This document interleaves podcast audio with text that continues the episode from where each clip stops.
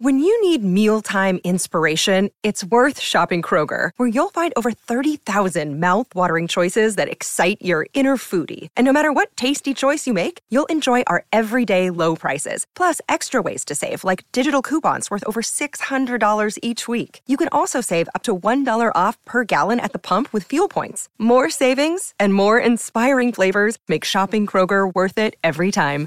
Kroger, fresh for everyone. Fuel restrictions apply. This episode is brought to you by Snapple. Want to know another Snapple fact? The first hot air balloon passengers were a sheep, a duck, and a rooster. Ridiculous. Check out snapple.com to find ridiculously flavored Snapple near you. At Evernorth Health Services, we believe costs shouldn't get in the way of life changing care, and we're doing everything in our power to make it possible. Behavioral health solutions that also keep your projections at their best? It's possible pharmacy benefits that benefit your bottom line? It's possible. Complex specialty care that cares about your ROI? It's possible. Because we're already doing it. All while saving businesses billions. That's Wonder made possible. Learn more at evernorth.com/slash-wonder. Welcome to the New Books Network. Welcome to New Books and Film, a podcast series on the New Books Network. I am your host, Pete Kunze. My guest today is Sabrina Mittermeier, the editor of Fan Phenomena Disney. The book was published by Intellect Books in 2022. Hi, Sabrina. How are you today? I'm good. How are you? I'm hanging in there. I'm glad for the opportunity to talk to you about this uh, this exciting new volume. Uh, can you tell us a bit about your own background and training? Yes. Um, so I have a PhD in American cultural history from the university, uh, the Ludwig, Ludwig Maximilians University in Munich, Germany. Um, I so most of my work comes from American studies, but since American studies is very interdisciplinary anyway, what that means to me is I do cultural history, but cultural studies sort of a wild mixture of all of these things. So whatever interests me, and I've been focusing basically all of my career, if you want to call it that, on popular culture and coming at it from sort of different angles. And in particular, obviously, in this volume, you're interested in fan practices and fandom. So, what drew you to that? I guess the so I wrote my dissertation, which is now a monograph on the cultural history of Disneyland, and the hurdle you always come across is that you have no clue what to do with like audiences, like the visitors of the theme parks. They're notoriously hard to study because to really study them, what you would have to do is like big surveys or you know that kind of studies that are basically impossible to do as one person. You can never grasp them, but I think fan studies has, um, you know, found ways to sort of work around that kind of methodology to study fans or study audiences. And so with Disney, that it was so clear that that's such a big part of what makes Disney Disney, and and so it was kind of surprising that there wasn't more work on Disney fans yet. And I mean that's it's sort of now is the moment when a lot of work in Disney generally, but also Disney fans is coming out. So it feels like a really good moment to do this. Um, and it should have done, been done much earlier, but this is where we are. So. Well, I'd love for you to develop that a bit further. What do you see fandom studies doing for Disney studies? What, do you see as maybe um, a gap in previous Disney scholarship, or um, let's say a misunderstanding among or incompleteness in earlier Disney scholarship that fan studies really helps to complicate and enrich?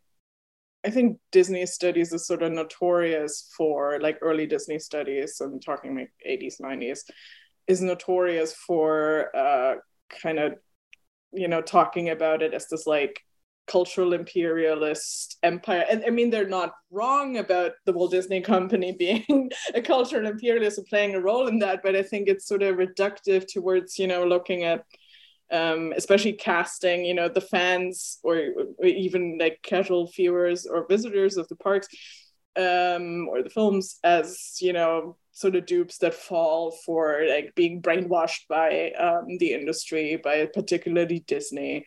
Um, so I think fan studies kind of brings more nuance to all of this because a lot of fans are very active and are like in, in how they engage with texts. Um, I think this is, I mean, this is what fan studies is based on studying a lot of the, the direct engagement fans have with texts. That means they often produce their own art in some ways where they engage they can be engaging very critically with the text they're receiving. I think this is a nuance that that nobody in early disney studies was actually looking at.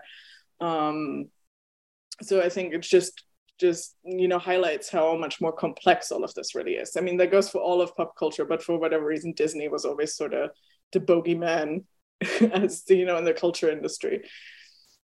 Probably because it went after went after. Well it addresses children right? And we have yeah. to protect the children. So these presumptions yeah, sure. of the dangerous and, and then all the like never dying rumors about walt disney being like an outright fascist being an anti-semite being you know whatever he was. I'm not saying he was perfect. He was definitely a racist. So many studio executives were and are like that's not news but i think it's also a reductive viewing of a very complicated person and a complicated company so, yeah, one of the things I think this volume does is think about with these histories of imperialism, racism, sexism, homophobia in Disney culture, the ways that fans from those communities have nevertheless engaged in very active and nuanced ways with the content.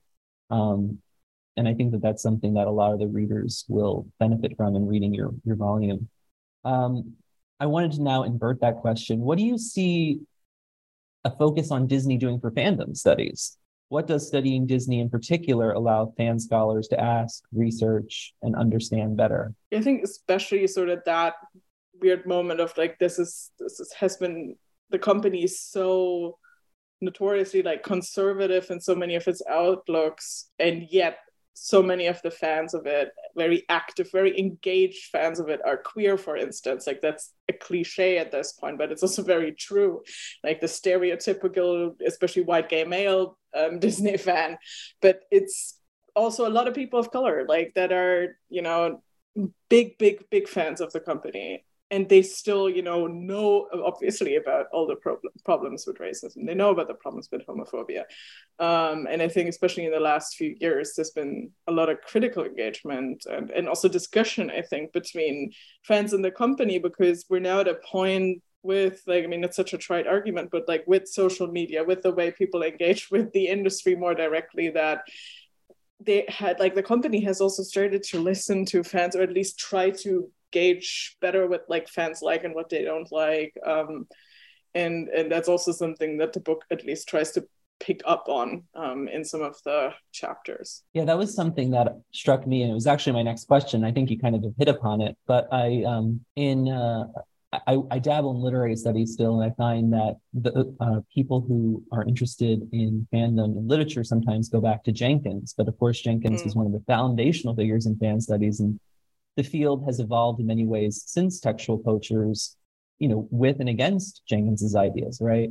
Um, and so I think that was something that came through nicely in your volume was this kind of sense of where is fan studies at today, um, not only in terms of diversity, but in kind of complicating this notion of the fan as kind of a liberatory liberatory position or as a resistant position, right? Thinking through um, the, the complicated interchanges that take place between industry and individuals.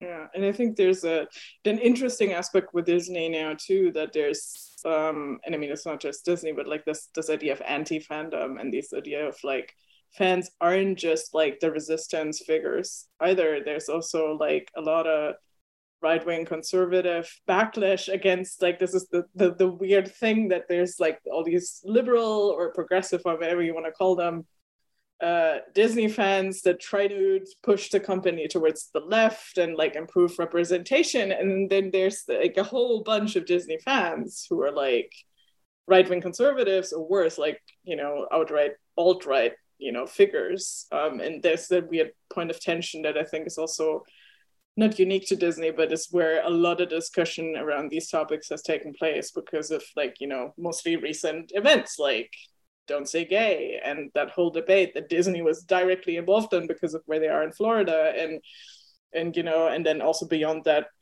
with their filmic output and so on and so forth. So um I think it's just yeah, it's it's a really good moment to think about all of these things with this company. Yeah, one of the things I learned in reading your book is that inclusion has been um, added as a Disney value in recent years. Um, And from a political perspective, of course, that's exciting for those of us who want a more progressive, inclusive, diverse culture and society.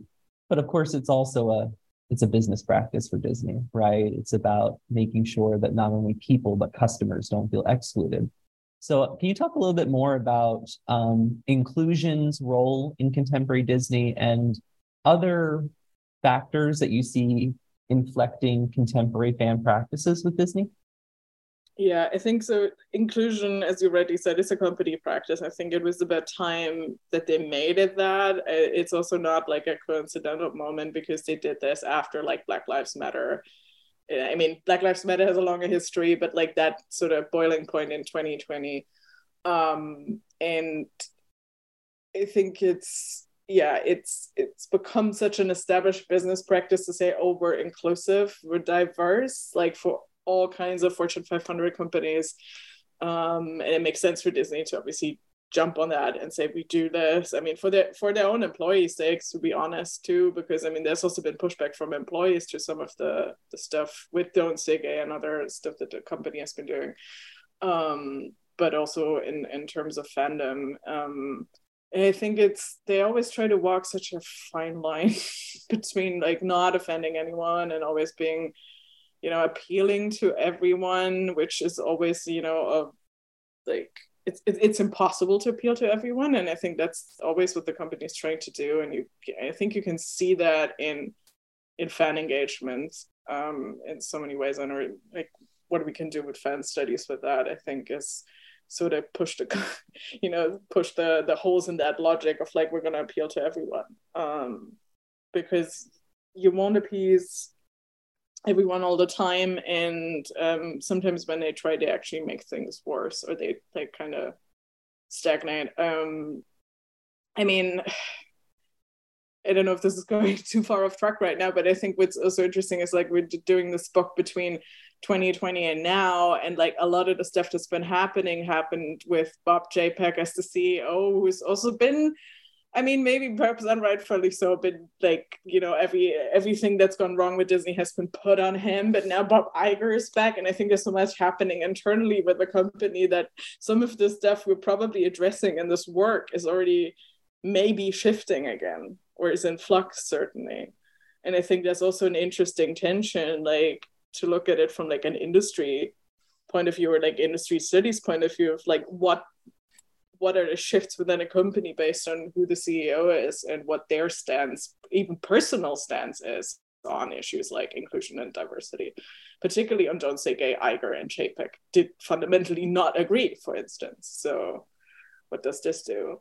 Um, and I think those are all things like how will they engage with fans? I think the two of them have very different ways of engaging with fans. Um, so I think that's also something to not lose track of um, and maybe not something that's that's necessarily part of fan studies all that much not to be too critical of colleagues. I think there's like there's such a wide variety of people who do fan studies. I don't want to um, place judgment where that's where that's not necessary. I mean it's clearly something that's changing quite a bit right? When we think, think so. about someone like Iger who at one point i believe was considering a run on the democratic ticket yeah. president. I think he's right? still going to do that, to be honest. Like his yeah. current tenure with the company will run out in uh, what is it? I think 2024. I think he's back now for two years. Um, I'm not surprised if that happens to be when he decides to run for president. I mean, so many things will change, but he's been talking about this for way too long. Yeah, it's a it's a fascinating intersection of uh, government politics, corporate businesses, yeah. and um, well, I guess corporate business is redundant, but corporations and culture, right? And and yeah. the fans are are right at the center of it. And in some ways, uh, Chapek was reticent, if not um, inert, about questions of social justice in ways that Iger seems to have been much more open. Um, it, it, yeah. dare I say, even liberal. Um, some of the ways I've heard him talk about it, although there's always yeah. that reminder of like, well, he's speaking as a businessman who realizes he's, he's speaking the commercial value. Yeah, yeah, yeah, the uh, commercial value of doing of being more think, inclusive. I yeah. think that's also like some of the where some of the nuance has to come with all of this is because just like fans are very nuanced sometimes in how they view something. They can love something to pieces and still see its flaws someone like Iger is still a person who has his own personal political beliefs and is apparently a Democrat, a lifelong Democrat. He comes from, you know, he comes from more liberal circles. And that probably and not ever change. Whereas Chapek is a lifelong Republican and comes from like Silicon Valley. So it, mm-hmm. it, you know, like all of these things matter in the end, at the end of the day. So um yeah, just ignoring that that part of the company uh, is is you know as flawed as ignoring the fans of the company and all of this mm-hmm. and i think that's that's one of the problems disney studies have had is that it's been very myopic um, and something like fan studies can just you know break that open Absolutely. So I wanted to ask you too about the, the Disney adult, which was a term that seemed to circulate quite a bit in the discourse last year. And uh, I feel like I, I can't let you escape an interview without us examining the Disney adult. I mean, why do you think the Disney adult is so vexing for non Disney fans? The good thing is several media outlets have asked me the same question. so, um, I think so. I think the term is interesting because it hadn't been quite like at least to me. And I mean, I'm online all the time. Like I'm I'm I'm painfully online, um, and I, I didn't see it used as much before. I think even 2021, maybe 2020 is when it started to come up. And so my thesis about this has been that it became sort of a term like you know the, the idea that disney adult is always means it's someone who's completely obsessed with disney is completely uncritical of it and is embarrassing themselves because they as an adult like things that are quote unquote for kids or they like them to an obsessive degree especially also the parks that they're also annoying even to some of the other fans right? So it's this like extreme version of disney fandom that goes to the nth degree and then it exploded with this like i think Am I the Asshole Reddit post, you know, where people put their like, you know, usually social situations, often relationship situations, asking people if they're the asshole, and they usually are. Um, and it was about a couple who had a Disney wedding, and because it's so expensive, they didn't provide food for their guests, but instead spent the money on having Mickey and Minnie Mouse appear as characters in the ceremony. I don't know if it's been debunked now because it also sounded like a made up thing. Because I think how Disney weddings work is you buy a certain package and it would be completely weird for there to not be food. You know what I mean? Um, so I don't know, but this is how this got big, and then suddenly a lot of media outlets latched onto it, and there was a bigger discussion of Disney adults. But my thesis was like, why did this became become such a thing aside of this Reddit post even?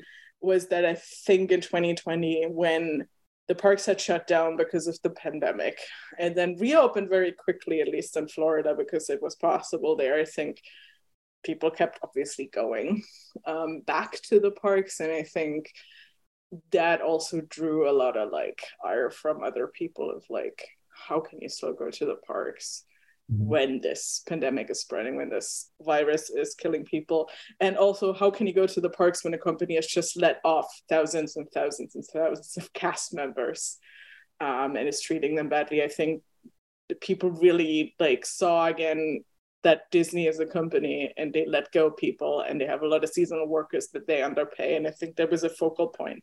And yet there were so many adamant Disney fans who were still going and still pretending none of this was happening. I think um, and I think this is where all the criticism comes from, um, and rightfully so. Um, but um, yeah, so the Disney adult, I think, is like the most extreme version of Disney fan, and there's some people that should be rightfully criticized because a lot of the Disney adults like i think that's what mostly is meant by them like that example of the disney wedding whether it happened or not is that idea of like these are clearly very privileged people usually with a lot of money usually white who have a lot of spare money to spend on like Disney merchandise and stuff like this, and are just incredibly entitled. And this is also why they usually annoy other fans. Um, we don't have a chapter on the Disney adult in the volume. I think that's that because that wave of like discussing that term happened after we were already like going to print or like around that moment where we were already in final stages of editing. But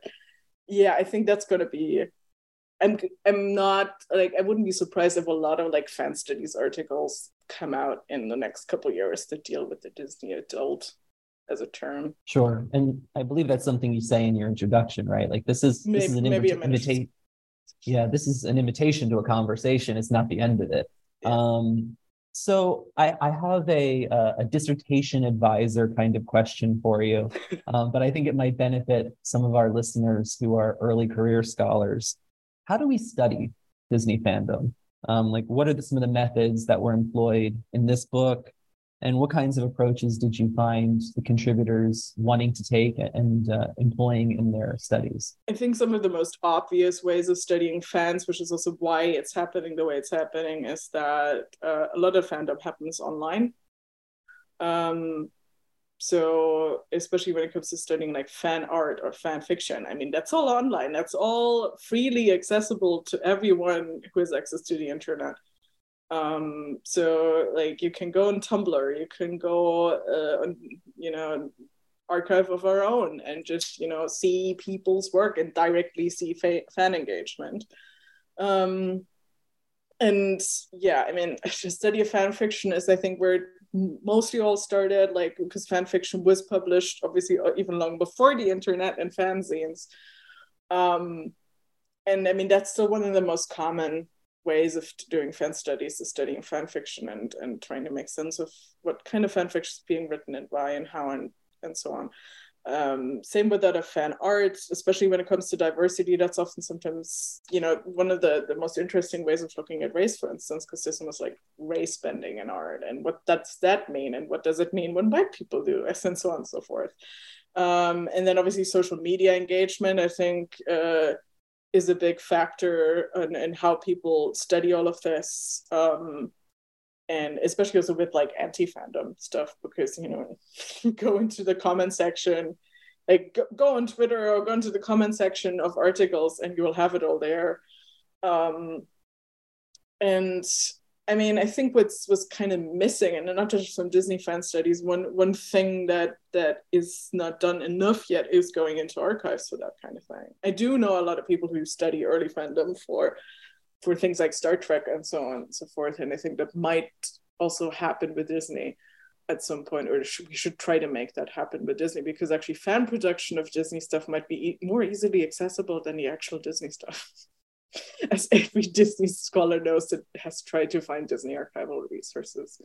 Um, because I mean, Disney fandom has existed as long as the company has existed, which is a whole uh, hundred years now. So um, that's that. But I think, I think the fact that so much of the fandom happens online and is easily accessible to everyone makes it also a cool thing for people who do undergrad thesis and so on and so forth, because they don't need to have um, you know fancy archival access or get travel money for it. Yeah so there's a lot of ways into into these questions. And i think one of the things that comes through in your in your book is you kind of offer us these three sections and an interlude that think about kind of um, not only facets of disney fandom but uh, questions that one might pursue and in the first section you're examining um, you and your co-contributors are examining uh, diversity in the Disney princess. So, um, can you give us kind of an overview of that kind of conversation in Disney studies and some of the questions and concerns that come up in thinking about the Disney princesses in particular?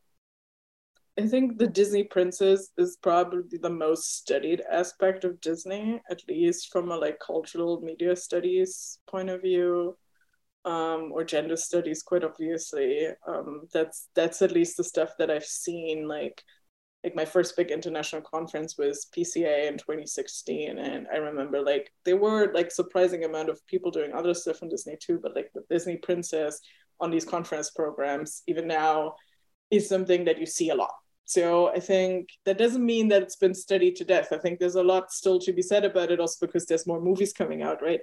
Um, or Disney has rebranded as a franchise quite a while ago, and so this is there's always new things to say about it. Um, but I think with in the in in this book now, I think there's that's where we are with Disney Princess Studies. There's like engagement with issues of race. There's engagement with uh, issues of, as I mentioned, like race bending and fan art, for instance. What does that mean?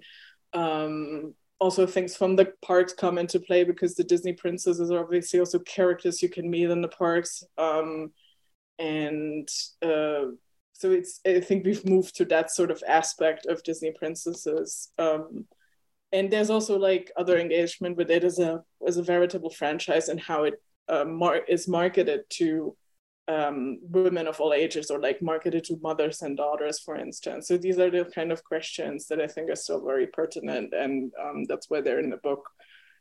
Yeah, I think uh, I believe I read an article a few years ago in Forbes that said the Disney princesses as a franchise are actually out earning Star Wars mm. and Marvel, even though we think of them as um, maybe more visible or more profitable or more, more popular. It's it's it's still young children who want the Disney princess sheets and T-shirts and backpacks and are going to see the movies that are are spending far more money than um, the Marvel fans.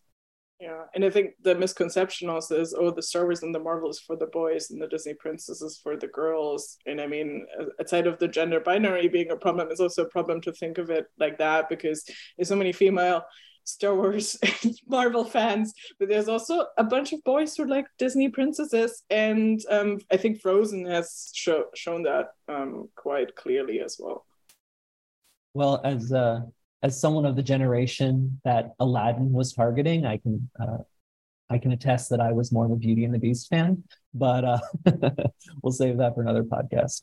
Um, so then you offer an interlude on representation, censorship, and Disney Plus, featuring your own contribution. Can you tell us more about um, these this side of business studies? Um, so yeah, so my own contribution deals with exactly that problem of like, what do we do as queer people who like Disney when the company doesn't always like us back?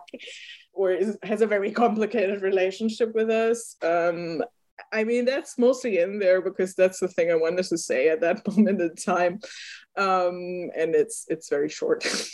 but um, I think that's that that was just sort of like this is what what we're discussing most adamantly now. It was also the height of the don't say gay debate when I wrote this. Um, but I think that that's that's one of the most clear points of like we need to you know for conversation in the future like this is where I want more people to do research on and I know people are doing research on it right now the issue of Disney and queer representation and queer fandom. Um, not that that's entirely new. There is already a great book by Sean Griffin as well, but it, I mean, it's so many, so so many years old. So I think this is always the thing with like, oh, it's not been done because Disney is constantly changing and constantly evolving. So you can write an article on this every five years, and you will have so many more things to say. Um, and the other uh, chapter that's in that section actually deals with Hamilton, the musical, um, and Disney because it's obviously like the the live recording of it was put on Disney Plus. Um, and and has to do with a longer uh, work relationship between Lin Manuel Miranda and Disney. Um, and so it mostly deals with things like what happens when this goes on Disney. There's like two cases of the S F word being cut from the broadcast, things like that. So it was just a really interesting sort of little outlook into like what do these kind of business relationships actually do um, to Disney and how to expand Disney. Um, as how we think of Disney, and I think you think Disney when you hear Hamilton, but at the same time, and actually, this is how you can consume that now, unless you can go to a live um, performance of it. Another day is here, and you're ready for it. What to wear? Check. Breakfast, lunch, and dinner? Check. Planning for what's next and how to save for it? That's where Bank of America can help. For your financial to-dos, Bank of America has experts ready to help get you closer to your goals. Get started at one of our local financial centers or 24-7 in our mobile banking app. Find a location near you at bankofamerica.com slash talk to us. What would you like the power to do? Mobile banking requires downloading the app and is only available for select devices. Message and data rates may apply. Bank of America and a member FDIC. Look, Bumble knows you're exhausted by dating. All the must not take yourself too seriously and 6-1 since that matters. And what do I even say other than hey? well... That's why they're introducing an all new Bumble with exciting features to make compatibility easier, starting the chat better, and dating safer. They've changed, so you don't have to. Download the new Bumble now. Yeah, uh, if we could return to to your piece for a second, I was yeah. thinking as I was reading it, you you have this kind of great call out of this kind of publicity of the first gay representation, oh, yeah. right, and how it kind of comes up in in Marvel or it comes up in Pixar um, and yet, you know, for folks who know Sean Griffin's work or um, for other queer fans, right? They probably raised an eyebrow when LeFou was called the first gay representation because, you know, uh, because of perception practices, we see something like, you know, what Ursula meant um, to many young queer viewers, or um, you know, these kinds of relationships that young girls may have had with the Disney princesses that were not necessarily identification, but may have been more amorous, right? Um, so it, this notion of intention versus consumption becomes complicated, right? Because there were a series of pieces in the media where uh, queer viewers were saying, like, we've always seen this as queer. Um, and in fact, when you do the history, you see that there were queer creators behind the scenes who were bringing kind of camp aesthetic or um, maybe in jokes that would kind of um, intentionally and unintentionally kind of sing, signal to those viewers uh, what these these um, texts meant or how they could be read. Yeah, for sure. And I think like this is also part of like what my second monograph is going to be in five plus years time but like that engagement with you know queer coding and the practice of queer coding that obviously originates with like the years of the Hays Code and you know outright censorship of like when you couldn't do explicit queer content because you couldn't get it past the censors, so you had to find other ways to put things in that were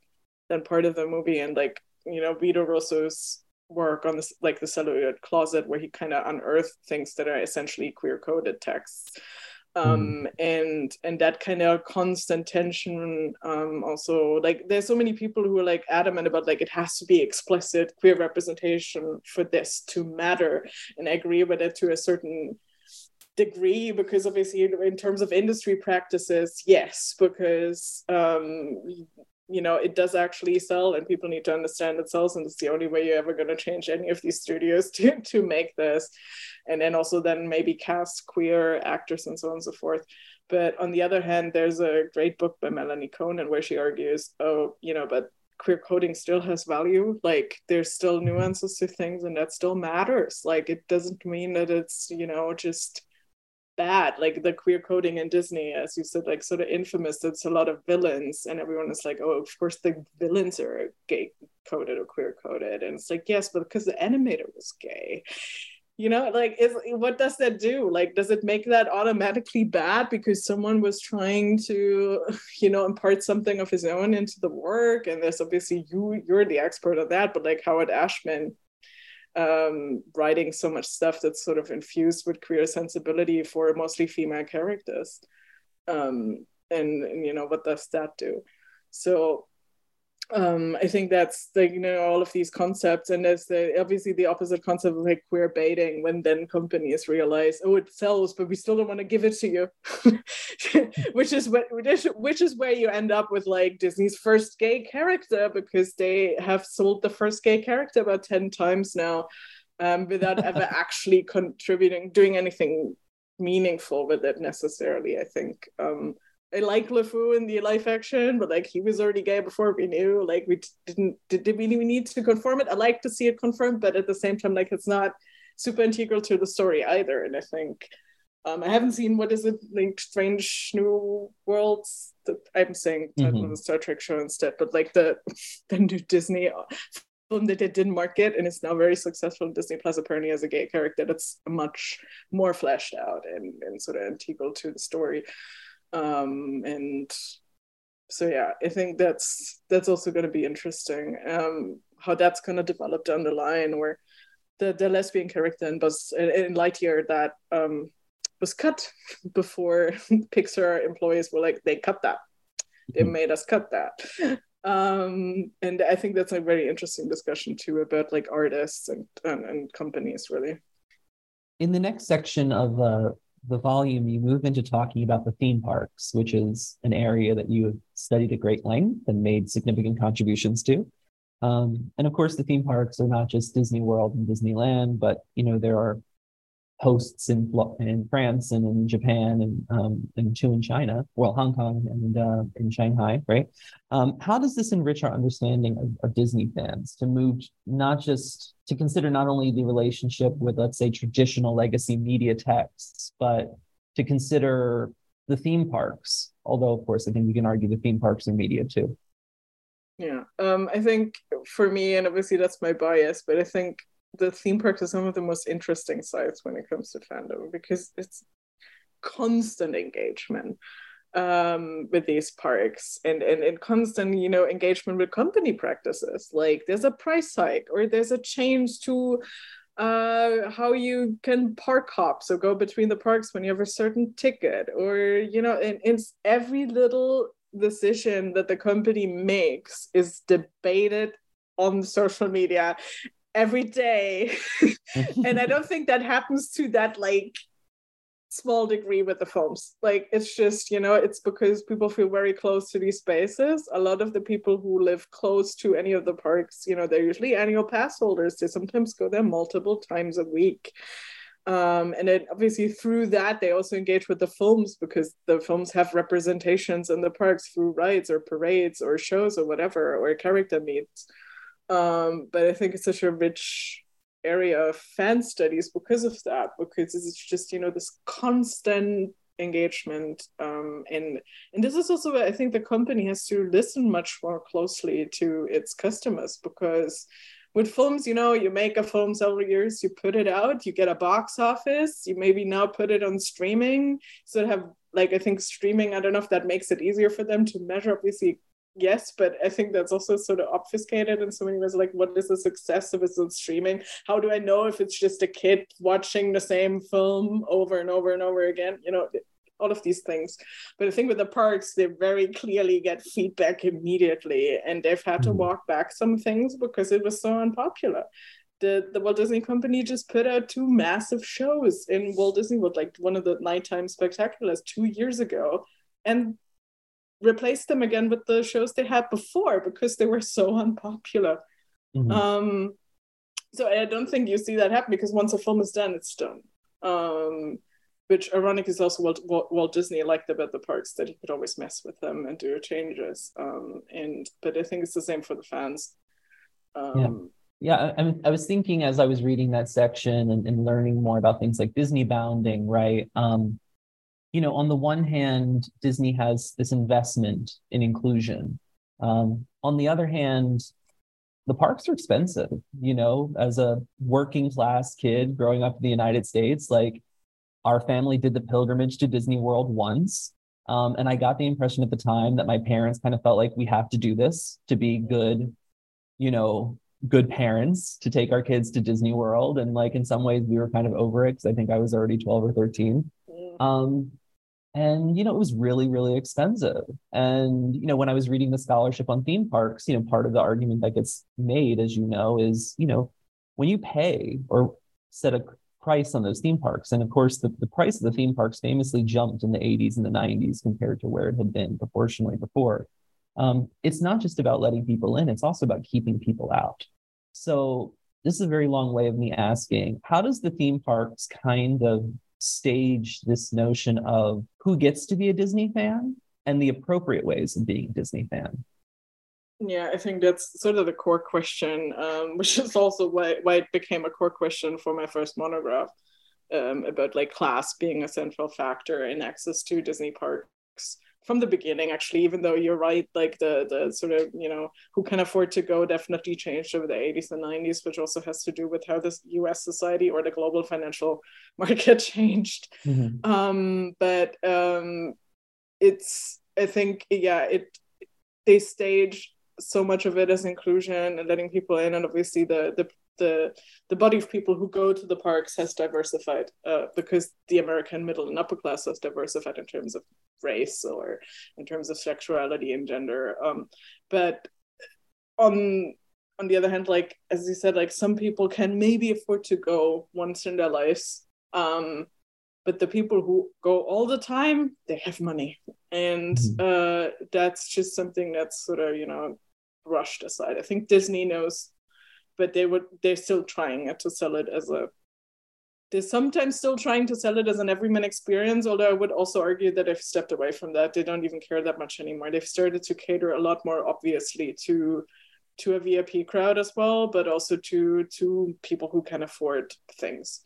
Um, and obviously when you take that to other countries that varies slightly, but on the on the whole, they are like those are expensive vacations and for many people it's a once in a lifetime thing. In some of the international parks maybe you go for a day but that's still expensive um it's a bit easy i think than for instance florida of course. Um but yeah it's it's become sort of a boutique experience in so many ways. And i think this is also the audience the company caters to. Um so when they talk about inclusion that's usually a factor that they don't want to talk about Mm-hmm. Mm-hmm. And, and as we move into the final section of the book, um, the focus shifts to um, how fan labor gets monetized by the company. Um, and if I remember correctly, the whole Disney Princesses phenomenon as a as a franchise and the company is fairly recent, right? It, it only happens about 15 years ago. Um, and I think Andy Mooney, who was responsible for it, says that mm. he was at some kind of Disney event. Maybe he was at the parks mm. and he saw little girls in makeshift princess costumes. And he was like, why aren't we producing princess costumes? Right. And it's like the company sees what young young girls are doing and it shapes business practices, right? It shapes like we should be catering to what fans are doing on their own, catering being a nice way of saying, you know, exploiting, formalizing, monetizing. So um, this is a another long way of asking what do you mean by fan labor for those who aren't in fan studies?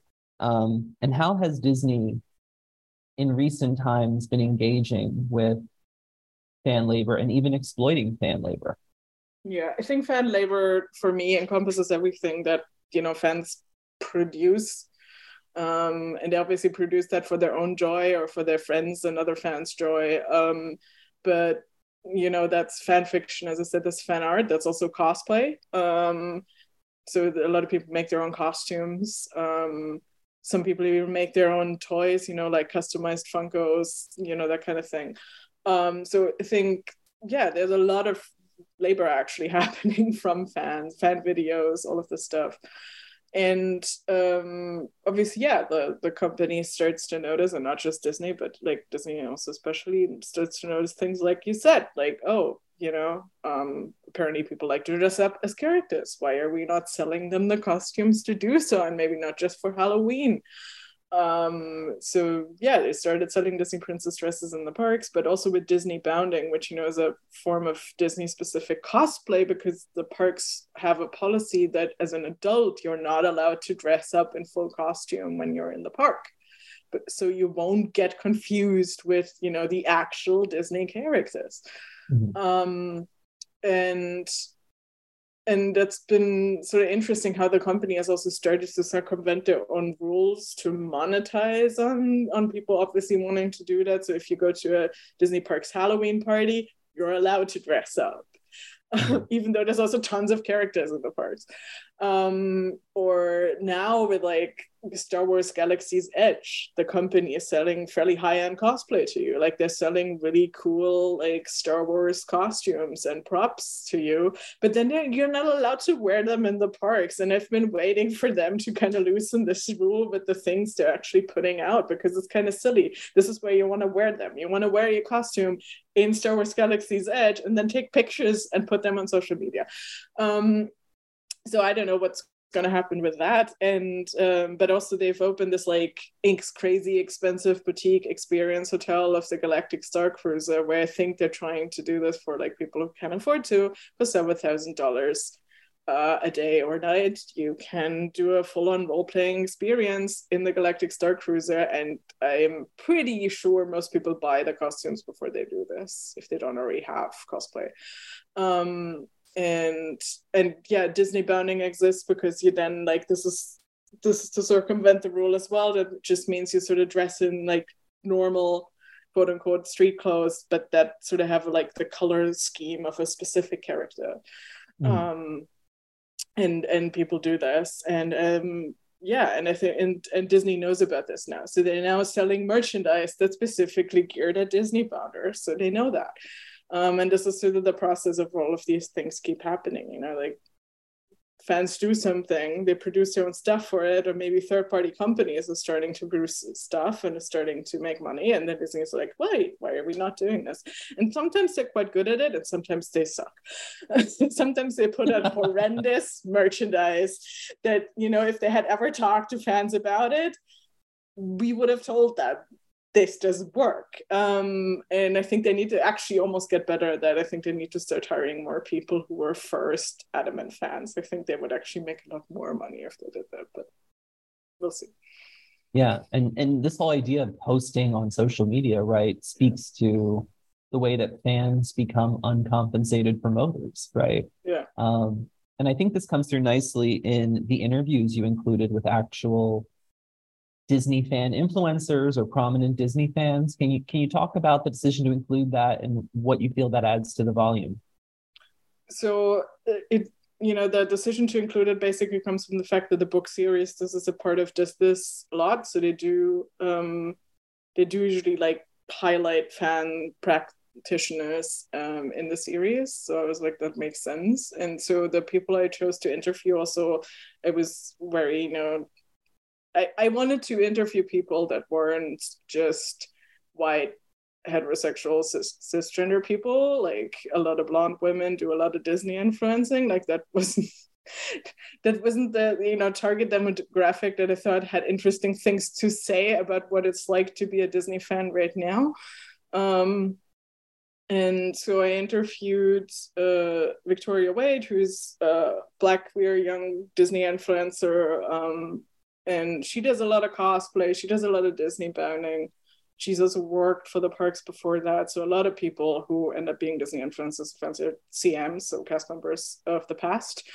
Um, so i think there's a, like a multitude of you know different perspectives and obviously also the racism you endure as a person of color that's a disney influencer um, and how that differs you know um, from a white person doing this. And um, so i think it, it's it's just interesting perspectives from people who are also not like you know also academics. I mean i think most of the like the scholars who wrote for this volume would also call themselves disney fans.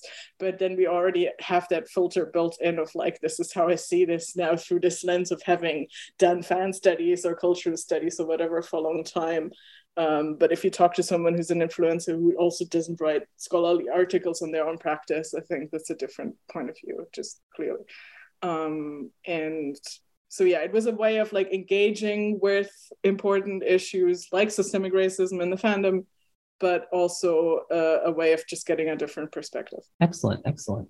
Um, as we head into the home stretch, I wanted to ask you, what do you see as the future or futures of Disney fan studies? W- what kind of work do you see coming out of this volume? What kind of work would you like to see that um, you're not seeing yet or not seeing enough of?